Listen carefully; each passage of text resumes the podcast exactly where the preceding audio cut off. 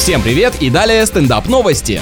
В Хабаровске мужчина продал свой автомобиль, после чего случайно нашел его в одном из городских дворов и решил угнать машину у покупателя. Человек, скорее всего, просто на автомате сел в знакомую тачку. Вот что такое вредная привычка, я бы даже сказал роковая. Полиции удалось оперативно вычислить и задержать вора, а собственность вернуть законному владельцу. Преступнику грозит до 5 лет заключения. Теперь свободно передвигаться у него точно не получится, и дело будет вовсе не в отсутствии личного транспорта.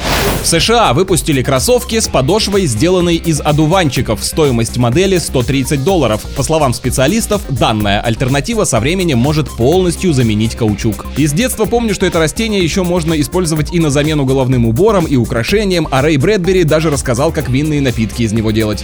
На этом пока все. С вами был Андрей Фролов. Еще больше новостей на нашем официальном сайте energyfm.ru.